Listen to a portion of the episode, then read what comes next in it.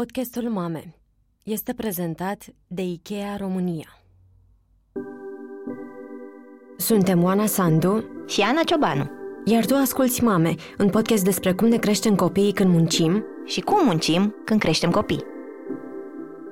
Mama, mami, mami, tati, mame. Ce e mama? Mama copilul este mama. Ce vrei să le spui mamelor despre tatăl tău? Că e cel mai frumos. De ce? Pentru că mă curcă. Mereu mă curcă tata. Și eu vreau să mă culce mama, dar e oricum. E oricum. Și îl cheamă George. Hei, fantazam de vreo jumătate de ani să-l aduc la microfon pe George, tatăl lui Alice și a lui Victor. L-am convins să povestim despre ultimii trei ani din viața noastră, din perspectiva lui, într-o seară după ce am culcat copiii. George Petrica are 31 de ani și de mai bine de 11 ani lucrează în vânzări business în domeniul telecom. Ne-am cunoscut în liceu, da, suntem cuplul ăla.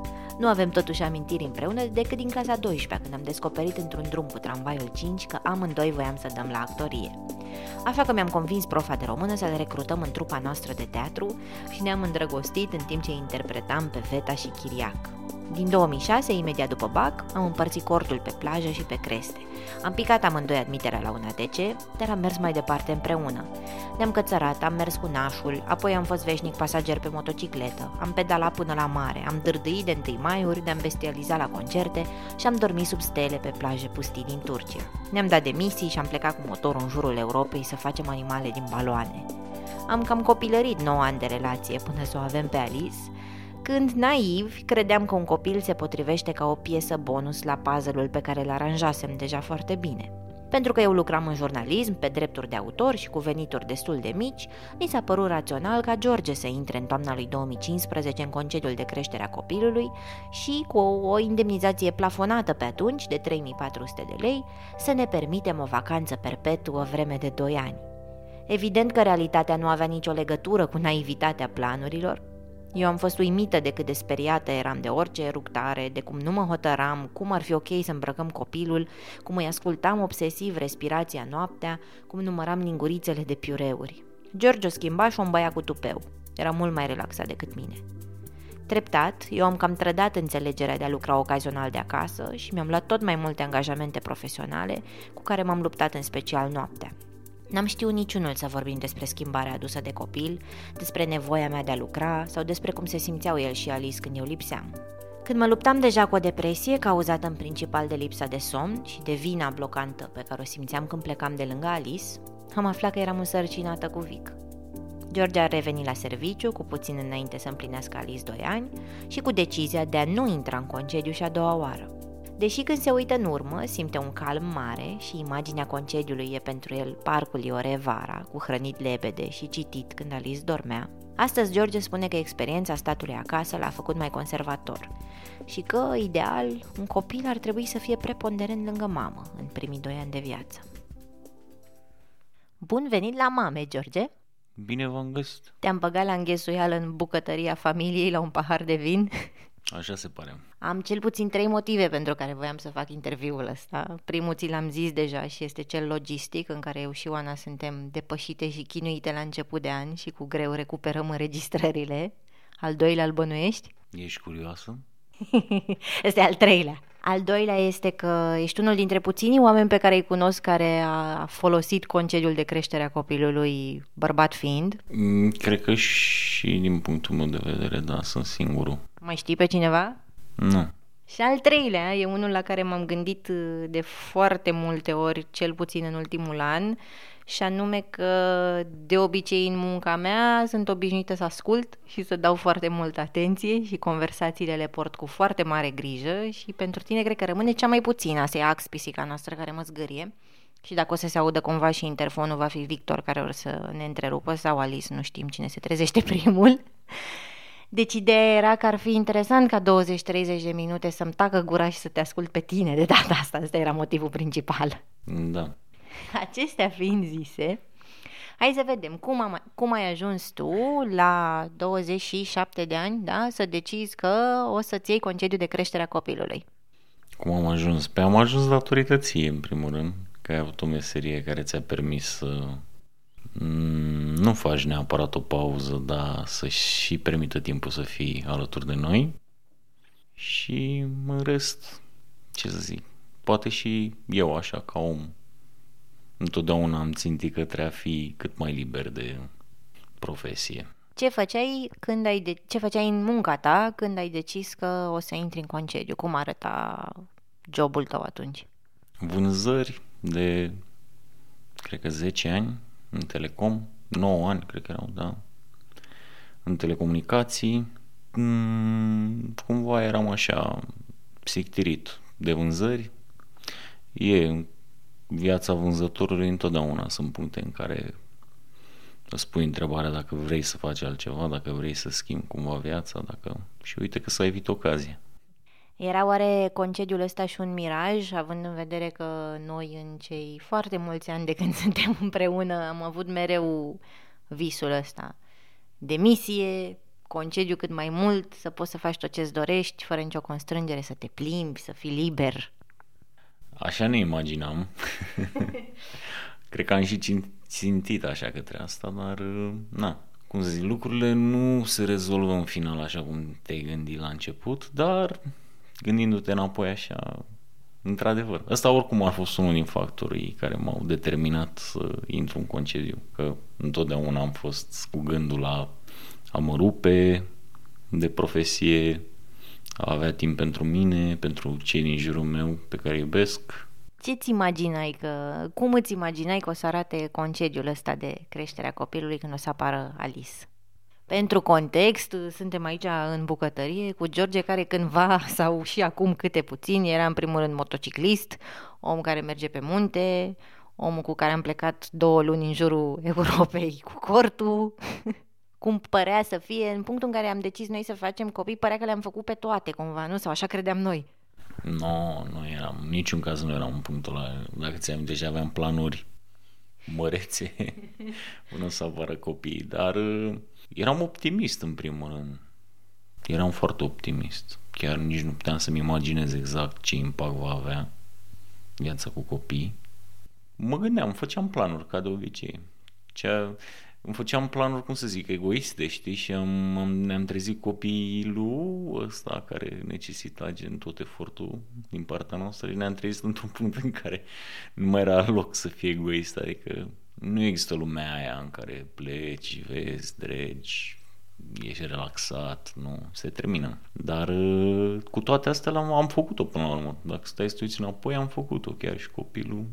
Și ce, ce crezi că am sacrifica pe drum, că într-un fel, da, am făcut-o, să zicem, când avea Alice, ne-am luat rulotă, da, când eram însărcinată, când Alice avea șapte luni, ne-am făcut amblaua și am plecat cu rulota în Grecia, am fost cu ea și pe la munte, a răcit, am stat în Grecia vreo lună, dar în același timp nu cred că era ca în proiecțiile noastre sau ca în visele noastre, cum era de fapt Grecia cu copilul, comparativ cu Grecia cu motorul noi doi.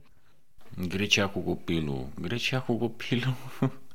Tocmai a fost Grecia cu copilul, așa că e o, e o altă Grecie.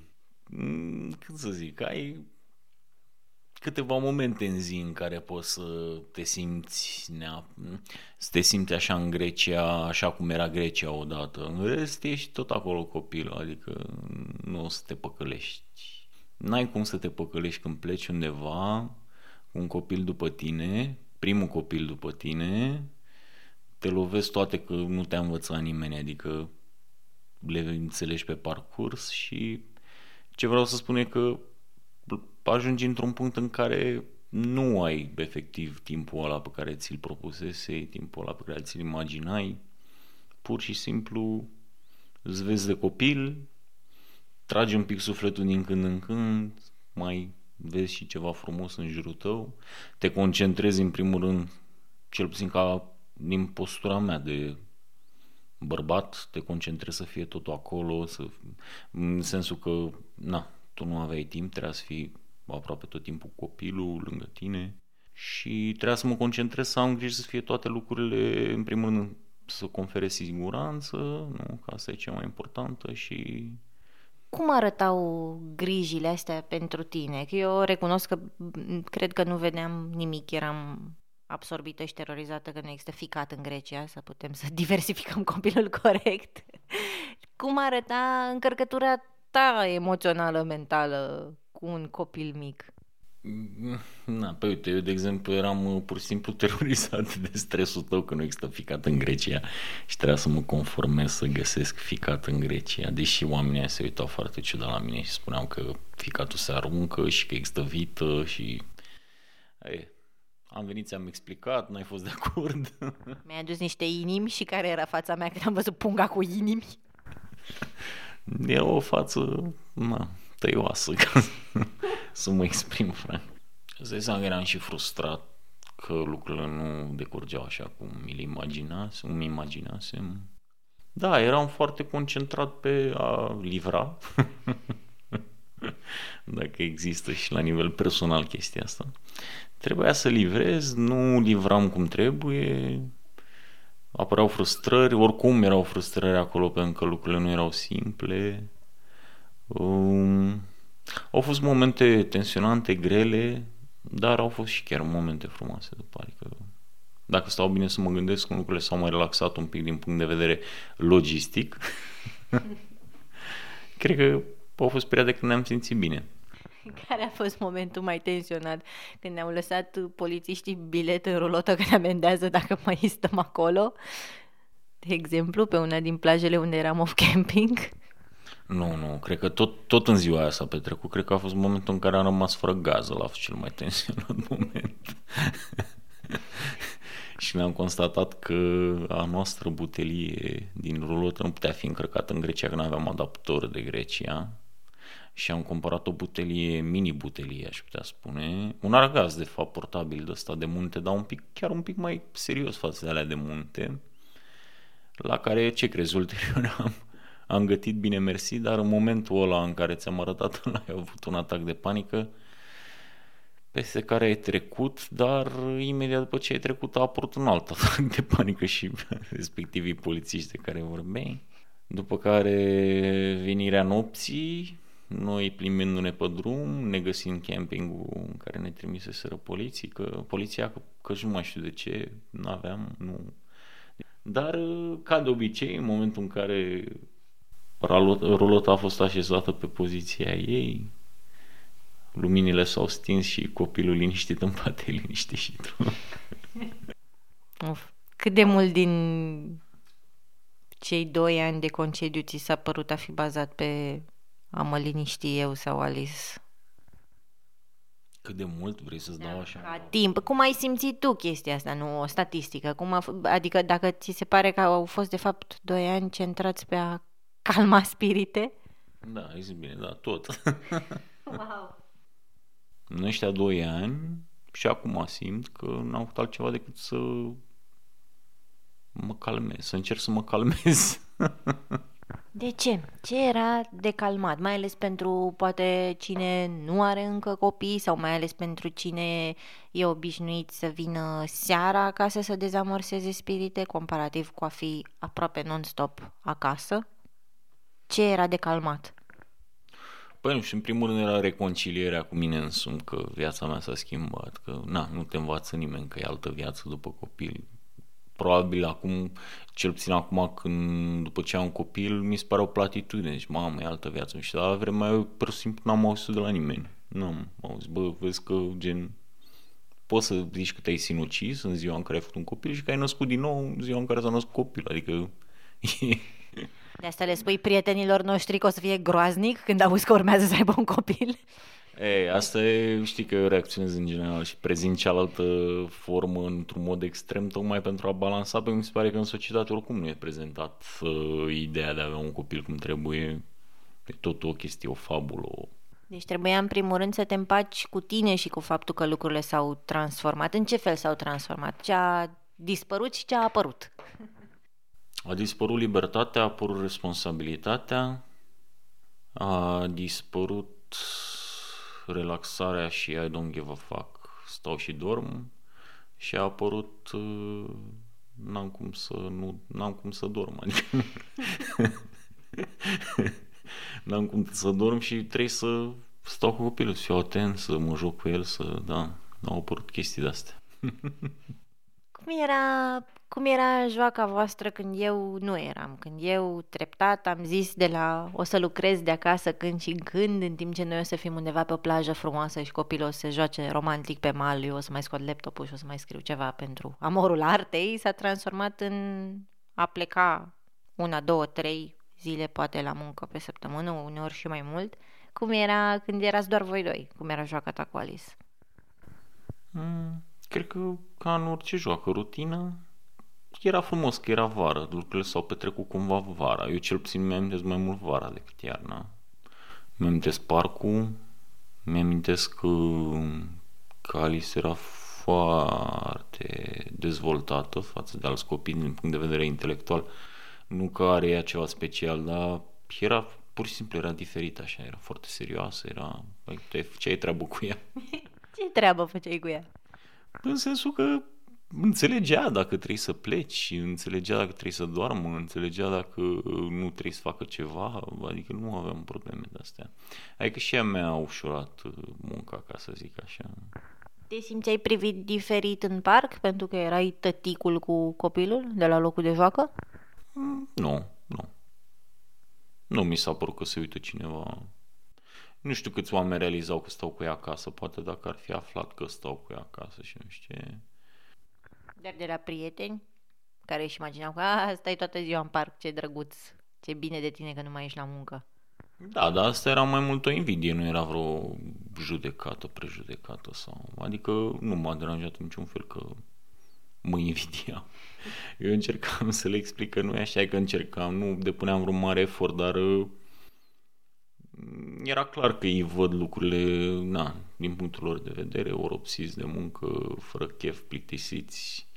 Când vezi așa un copil, oricine vede un copil, mamă, ce mișto treci copilul, dar ia mute în partea alea să vezi cum tânjești după muncă. Când a apărut la tine dorul de muncă? Cred că cum apare la toată lumea. Băia, bărbat, femeie care stă copilul, eu am impresia că pe la un între 11 luni și un an și două luni, așa. E și foarte grea perioada aia cu un copil. Copilul încearcă să se ridice, realizează mult mai prezent, realizează ce se întâmplă, comentează felul lui. E mai greu, ce să mai, chiar e mai greu în perioada aia și bă, probabil că asta determină strict în perioada aia. Deci chiar am observat și la mine și la alți oameni, poate și durata, că e efectiv după 11 luni te saturi, dar eu cam pe atunci am simțit-o. Nu neapărat că îmi duream muncă, îmi duream să petrec și alt timp în afară de cel copilul meu. Iar ăla a fost momentul în care eu am decis să încep să lucrez part-time la podcastul Satul Mădălinei și am început să lipsesc de acasă mai susținut în perioada mai grea cu Alice. Și știu că nu ne-am n-am discutat atunci dacă tu ai vrea să te întorci la job. Oricum nu m-aș fi întors. Deci discuția acum nu avea sens. Dar, uh, adică nu m-aș fi întors pentru că nu aveam de ce. Financiar eram ok. Întotdeauna, chiar, chiar și atunci, în momentele alea grele, mă gândeam că e o chestie temporară pe care probabil o să o apreciez mai târziu și ușor, ușor, nu că o apreciez maxim acum, dar sunt convins că peste vreo 5-10 ani o să o apreciez foarte mult. Ok, deci zici că nu te-ai fi, nu te-ai fi întors, dar în același timp știu simțeam că... Nevoia. În același timp simțeam nevoia. E o chestie... Cred că oricum la femeie mult mai... La femeie, de fapt, este despre altceva. O bătălie totală între a fi cu copilul, nevoia de a fi cu copilul sau, cum să zic, condiționarea de a fi cu copilul, condiționarea socială și nevoia reală de a te rupe de el și a mai vedea și altceva. Dar uh, la mine n-a fost în primul rând vorba despre asta, a fost uh, vorba despre o dorință de a, te, de a mă rupe efectiv, dar nu fără vreo, vreun sentiment de, nivo, de vinovăție, adică dacă aș fi avut șansa să fac altceva, știi, în copilul e ok, nu știu, cu maica mea sau cu tine sau cu maică ta sau așa, nu aș avut vreun sentiment de vinovăție că sunt departe de copil sau ceva în genul. Cum îți găseai tu momentele în care să te rupi, de care știm acum și acum că trec și eu prin concediu de creștere a copilului, care înseamnă a fi mult, mult, mult, mult, mult, mult acasă, non-stop?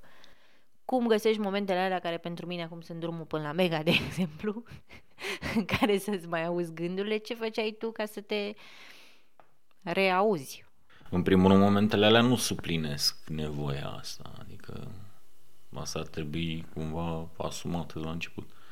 Dar uh, momentele alea erau, evident, cu ajutorul tău, mai ieșeam seara cu prietenii, cred că de fapt ieșeam ca cel puțin o dată pe săptămână cu prietenii, m-a ajutat, destul, m-a ajutat destul de mult, dar încă o dată nu suplinea ideea de a face altceva, adică nu poți să zici că o noapte pe săptămână, ok, ajută, dar nu, nu suplinește nevoia aia. Ori cine ar zice orice. Ajută, dar în niciun caz nu suplinește. Ți se părea bizar când restul povesteau de la muncă lucruri și știai că tu ești acasă și n-ai lucruri de genul ăsta de povestit? Nu, niciodată n-am avut chestia asta. Dar asta e și pentru că n-am, nu m-a legat niciodată un job atât de mult. Personal. Adică să fiu așa cu un dor la mine nevoia era alta, nu să fiu într-un loc anume, să fac ce mă pasionează sau...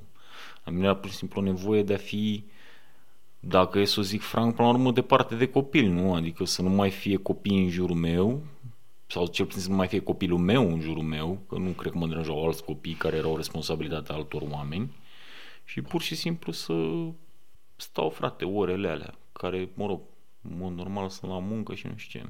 Adică ce crezi? Ce se întâmplă acum?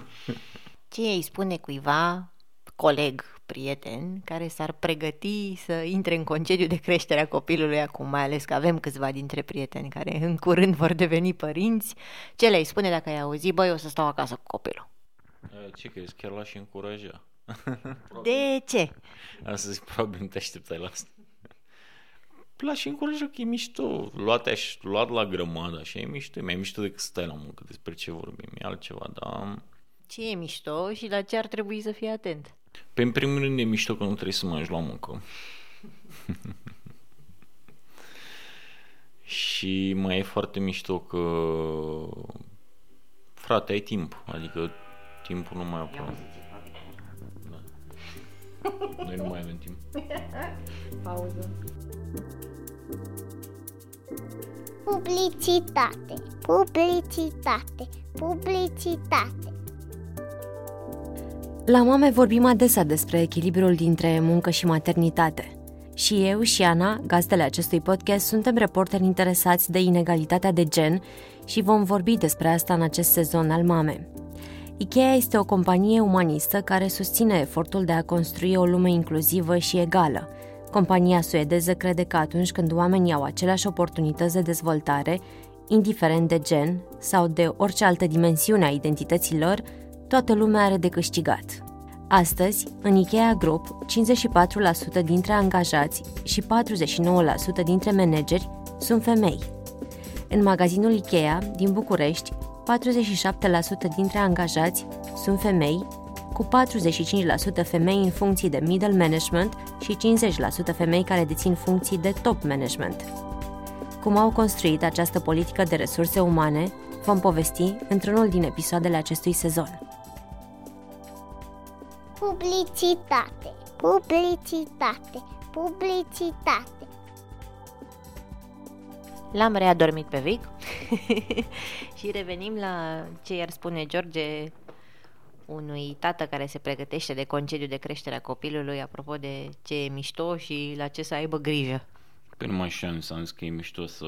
A, să nu mai fi la muncă și că e mișto că ai timp liber. Am zis că, am, că e mișto că ai timp liber. Ai timp? Cum? Nu, nu, nu.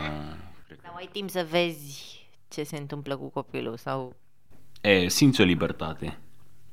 Prin prisma faptului că nu te mai la un serviciu constrâns fiind zilnic, da, simți o libertate, ești constrâns pe altă parte, dar simți o libertate, chiar o simți. Eu am simțit-o. Și e mișto să stai așa, uite cum eram în parc, că tot povesteam de parc, stai în parc așa, cald, frumos. Uite, acolo cred că lumea chiar o nimerește, care e la servicii în momentele alea, stă cu fața în monitor pe niște rahaturi.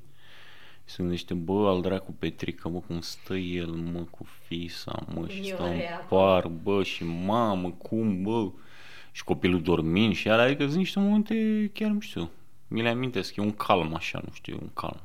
Și aia cred că o să, cred că de fapt asta va fi concluzia peste 20 de ani, 30 de ani când voi avea Alzheimer. Asta va fi perioada pentru mine, va fi calmul ăla din Iore. Dacă mă întrebai atunci, probabil răspundeam diferit despre perioada în sine. Dar, na, mintea noastră tinde să șteargă. Și la ce ar trebui să fie cineva atent apropo de a intra în concediu de creșterea copilului și ce îi spune tu prietenului care se aruncă în saltul ăsta? În primul rând, din punctul meu de vedere, un copil are foarte, foarte, foarte mare nevoie de mama lui. Asta mie nu se mă scoate nimeni din cap. Adică e complet diferit. Părerea mea e, cel puțin constatarea mea despre mine, că am devenit un pic mai conservator după toată experiența asta, pentru că tocmai ce spuneam mai devreme, toate învățăturile astea așa duse de oameni bătrâni au o bază în sine. Ce înseamnă mai conservator? Păi exact, uite, de exemplu, ce ziceam mai devreme, nu o să-mi scoată nimeni din cap copilul de fapt când e mic, până în 2 ani are nevoie mult mai mare de mamă decât de tată. Și totuși vii, când vii acasă, sare pe tine cu o dragoste uriașă și nu vrea nimic altceva. Când e ora șapte, nu vrea pe altcineva. Mai puțin când e ora de somn. Da, asta a existat așa cu 10-20 de mii de ani. Când venea tăticul în casă, copiii erau călare pe el. Asta nu înseamnă că natural era ca cu 20 de mii de ani tatăl să stea în peșteră și mama să vâneze. Lucrurile stăteau complet diferit și mie mi se pare că nu ne-am pierdut chestia asta. Adică eu unul o resimt și o resimți și de fapt o, asta e interesant că o resimți și tu ca adult, dar în primul rând o vezi pe copil. Eu mă refer, cum să zic, la o nevoie primară, la în orice situație de stres, în orice situație de anxietate pe care o uh, nu știu, o are copilul într-un anumit moment, primul gând e mama, indiferent, nu există. Mama e primul gând și mie asta mi se pare că vine pur și simplu dintr-o rădăcină, n-am nicio legătură cu cine stă cu el, ce crește, ce... E o chestie... Tu cum, tu cum gestionai asta când apărea la Alice, de exemplu, dacă primul gând era mama și eu nu eram aici, cum era pentru tine chestia asta? Păi, ce făceam? Consolam, ce puteam să fac? Evident că asta făceam. Da, o consolam și îi explicam că o să revii și încercam să procedez probabil cum ar procedat, ar fi procedat orice mamă, minus sânul că, na, n-aveam sân, da. Dar și făcut ce ar fi făcut orice om, adică ar fi încercat să potolească copilul, potolească sună bătrânesc, na, să consoleze copilul și să explice că și simțeai că e greșit în momentele alea, că ea are nevoia asta și nu îi se poate împlini? Doar că e insuficient. Adică nu e ce trebuie. Nu că nu e... Evident că era de ajutor ceea ce făceam și cu siguranță în, or, în orice altă familie de ajutor ca părintele, ca tăticul să consoleze în situații de genul ăsta e foarte de ajutor. Are nevoie copilul să simte că e acolo eu acum vorbesc de situația ideală. Mie mi se pare că ideal copiii trebuie crescuți de mame până la 2 ani. Asta este părerea mea. Asta nu înseamnă că un copil nu poate fi crescut sau că un copil va trăi, nu știu, forever traumatizat că n-a avut mama. Asta e tâmpenie. Dar, pe de altă parte, simțeam nevoia, adică nu nevoia, simțeam că ar fi trebuit să fac altceva în momentele alea. Mm, nu știu cum să întreb asta, dar o să întreb. Sunt curioasă dacă crezi cumva că a fost o greșeală felul în care am revenit eu la job. Nu știu ce să spun pentru că nu știu dacă pot privi obiectiv, adică așa subiectiv vorbi... Subiectiv, cu siguranță. În sensul în care ideea era că suntem acasă și suntem într-o pauză Apoi s-a întâmplat incendiu de la colectiv și am făcut câteva interviuri când Alice era foarte mică și ți-o lăsam adormită și tu aveai grijă de ea când avea două, trei luni. Și apoi, pentru că am văzut că am putut cumva să fac ceva, mi-am mai luat încă un text și a fost portretul lui Tilie și eu mi-amintesc că în nopțile în care lucram la textul ăla, am mai întrebat dacă așa o să fie viața noastră de acum încolo, dintr-un text în altul, dintr-un roller coaster emoțional în altul, în funcție de când finalizezi un text și ce stare de spirit ai în funcție de la ce lucrezi. Pe aia, despre asta a fost vorba, că nu reușeai, tu țineai foarte mult să echilibrezi lucrurile astea, dar nu... Lucrurile, cum să zic, cum, cum se numește, cum e expresia, life and work balance, asta nu faci lucrând noaptea. Life and work balance e vorba despre a împărți într-o zi în care nu dormi, nu? Să împarți și munca și viața, dar în niciun caz nu trebuie să sacrifici noaptea. Greșeala acolo a fost că s-a sacrificat noaptea și sacrificându-se noaptea au apărut, cum să zic, chestii care, care n-ar trebui să apară în viața unui om, știi? Ce sunt chestiile astea? Momente.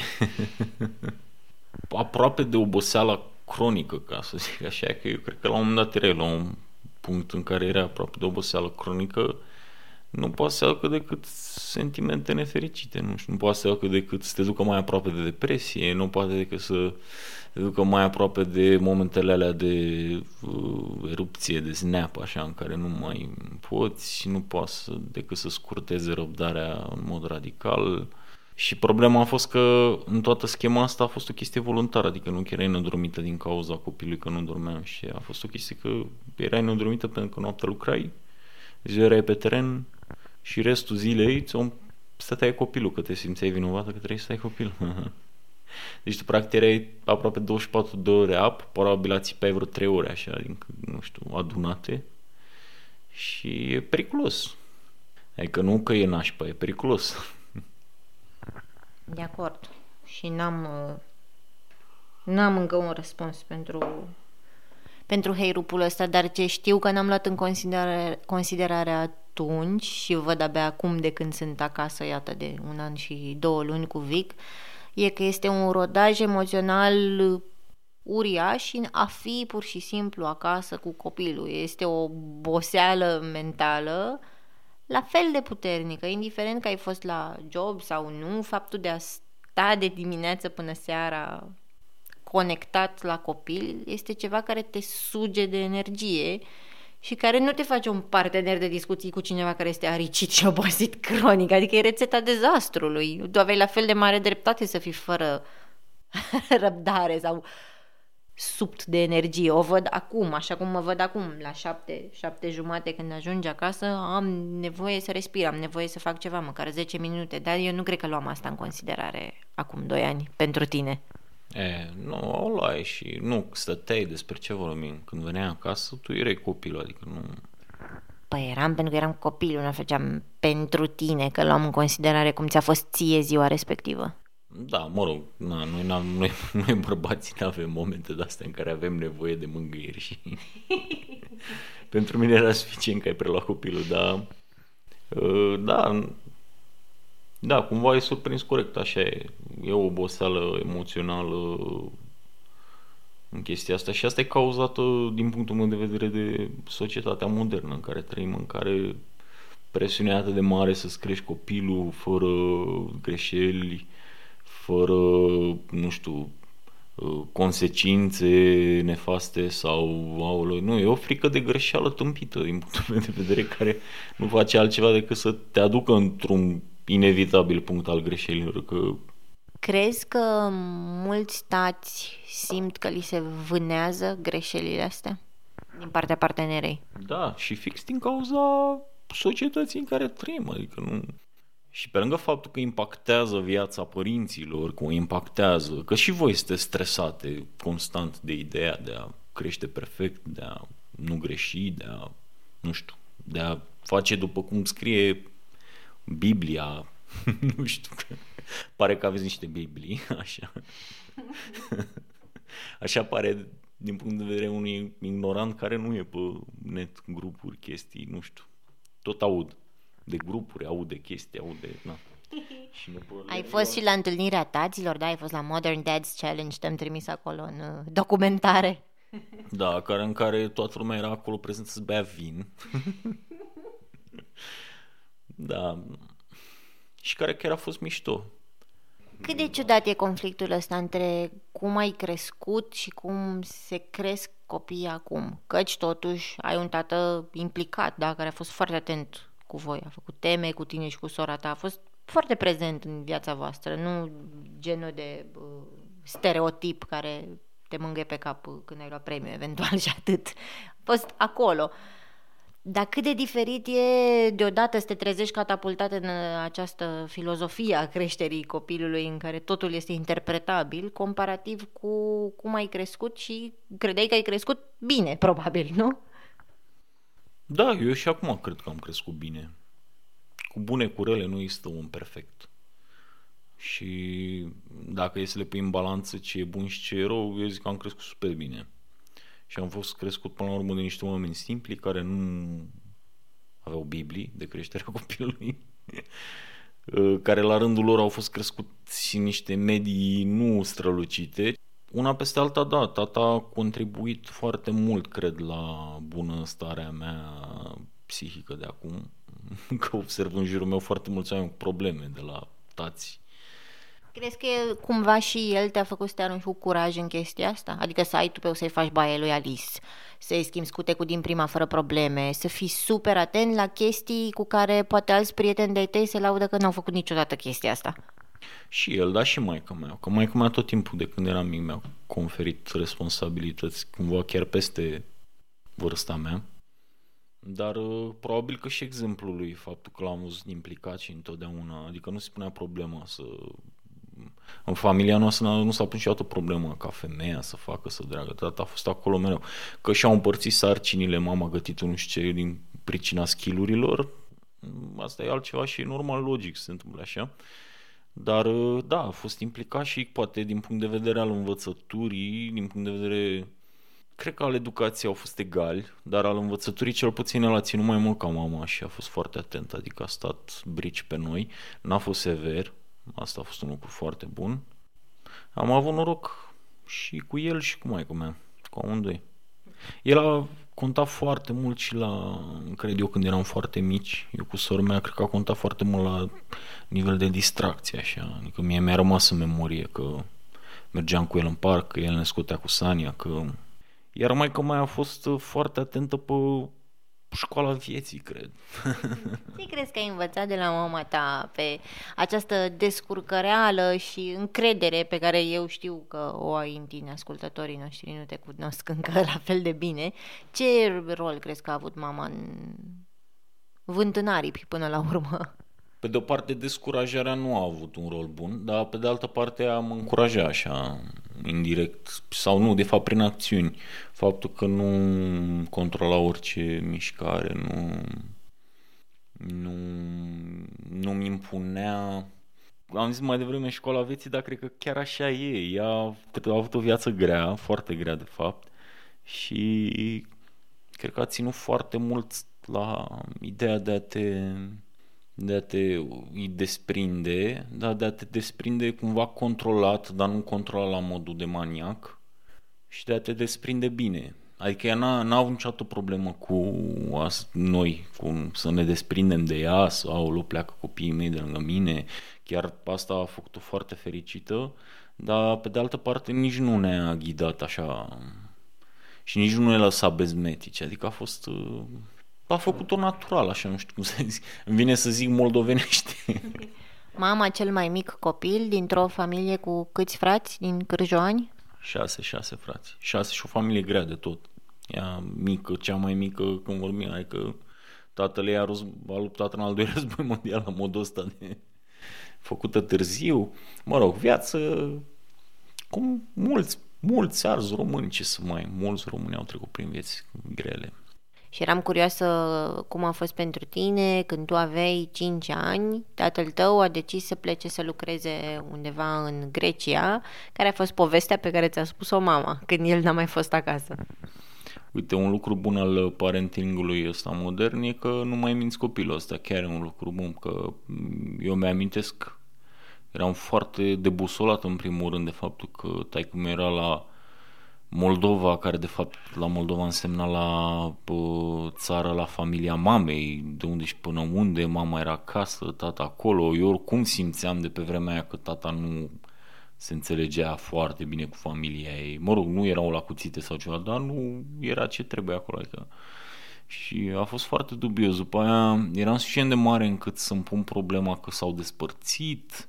A fost foarte dubios că nu mi-a spus adevărul. Cred că era mult mai simplu să-mi fi zis ce înseamnă Grecia, nu știu, rahat să-mi arate o hartă, un glob, un... Uite, tactul e aici, tactul aici să facă bani, că bani îți trebuie pentru orice. Uite, mergem la piață țară că îi dau bani, altfel nu-mi dau la roșiile, da? Eu cred că un copil era... Ți amintești când ți-a zis unde de fapt sau cum a fost când a revenit? Știai de unde a venit de fapt? Cum s-a întâmplat, Mihaela? Sora ta știa care e adevărul? Nu mai știu cum a fost, cred că am aflat de la sora mea sau mai zis mai cum la un moment dat. Ideea e că între timp, nu știu, cred că după vreo șase luni, mi-am dat seama că e altceva. Oricum, într-un fel, spre final știam că e în Grecia și când a venit, nici nu mi-a zis că, a venit, că vine. Bine, nici nu mai știu, în anii aia probabil săracul a venit fără să anunțe, eu știu cum era, că era greu, nu era cu așa simplu cum e acum, adică un drum de la chiar era greu. Și a venit pur și simplu, culmea a fost că eu i-am răspuns la ușă, era într-o dimineață, mi-am clar, eu nu prea am memorie așa de când eram mic, dar asta mi-am foarte clar că a sunat la ușă cineva foarte dimineață și când am deschis ușa nici măcar nu l-am recunoscut că era într-o geacă de iarnă de asta foarte groasă, el era, mi se părea foarte mare, așa cred că se mai și îngrășase, nu știu. Ce mi-am foarte clar, alt aspect pe care parenting modern te învață să nu-l faci și foarte bine o face, e că l-am făcut să-mi promită că vine după mine la grădiniță să mă ia la prânz și săracul dacă a mers toată noaptea cu autocarul a dormit și n-a reușit să vină. Și am stat așa, nu știu dacă vă amintiți, probabil mulți și amintiți momentele alea, promisiunile alea că vin știu la prânz și stai așa și nici măcar nu dormi și tot stai, tot stai până la 6, mai și întârzie și de fapt te ia pe la, mă rog, pe vremea aia trebuia să mai ia pe la 4-5, cum mai, cum mai nu mai știu, pe la 5 cred că trebuia să mai ia, dar tot cumva stăteai până la 6, adică fix în ziua aia se nimerea când îți promiteau, stai și mai mult de rămâneai ultima acolo. Da, a fost uh, groaznic, dar uh, mi-a adus o mașinuță mișto cu telecomandă și cumva a compensat. da, e, uite, vezi alt aspect, să cumva să faci ceea ce ai promis că faci. Asta oricum e un lucru universal valabil pentru oameni, mi se pare. Era, alt, era altă viață. Crezi că e mai ușor acum că avem doi copii? Culmea, deși poate din multe puncte de vedere e mai greu, ce e mai ușor? Dincolo de faptul că ești înapoi la job și scurioasă cum e și asta nu știu, a crește al doilea copil e, cum să zic, la 20% din efortul pe care l-ai depus prin a-l crește pe primul copil, dar pe de altă parte aia 20% se adaugă la 100% de la primul copil. Adică e cam la 120%, ca să zic așa.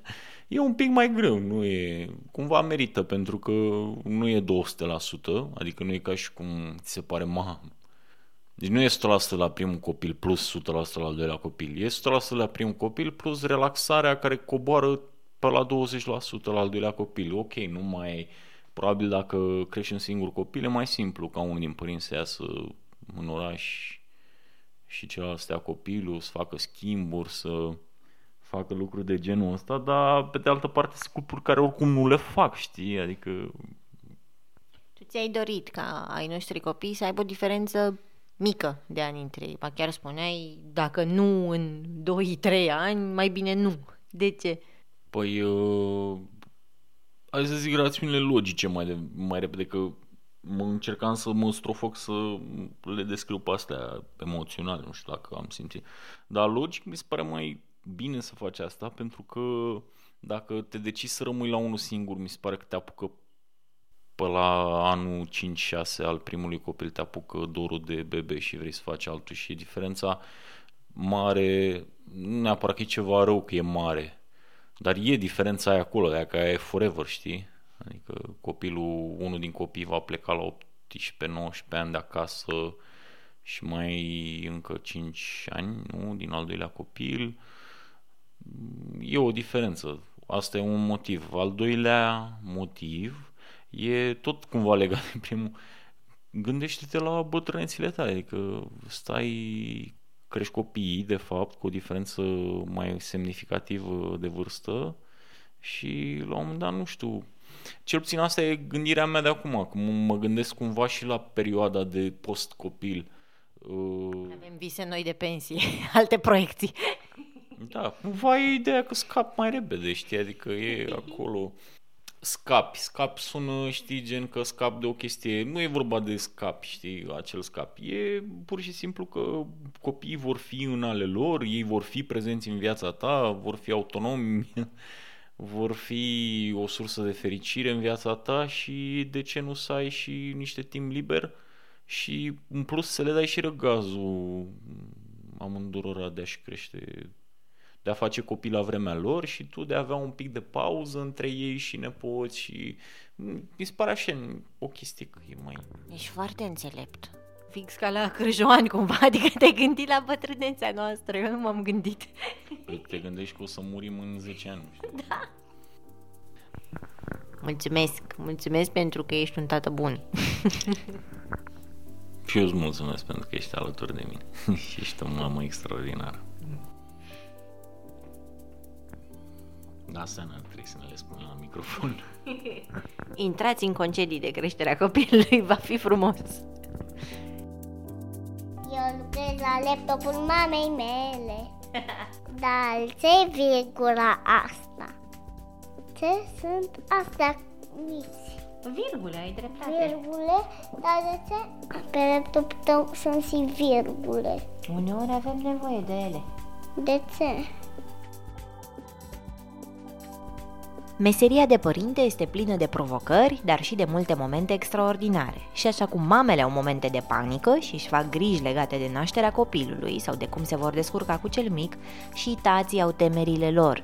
Despre aceste temeri, dar și despre rolul fundamental pe care tații l-au în creșterea copilului, puteți să aflați în cadrul evenimentului Dad to Be Academy pe 16 și 17 februarie la București. Găsiți toate detaliile pe www.moderndads.ro slash dadtobeacademy. Podcastul Mame este produs de Dor. Ideea a fost a lui Cristian Lupșa. Gazdele sunt Oana Sandu și Ana Ciobanu. Tema muzicală este un musical postcard de Răzvan Gabăr. Editor de sunet Horia Baldea și identitate vizuală Loreta Isac.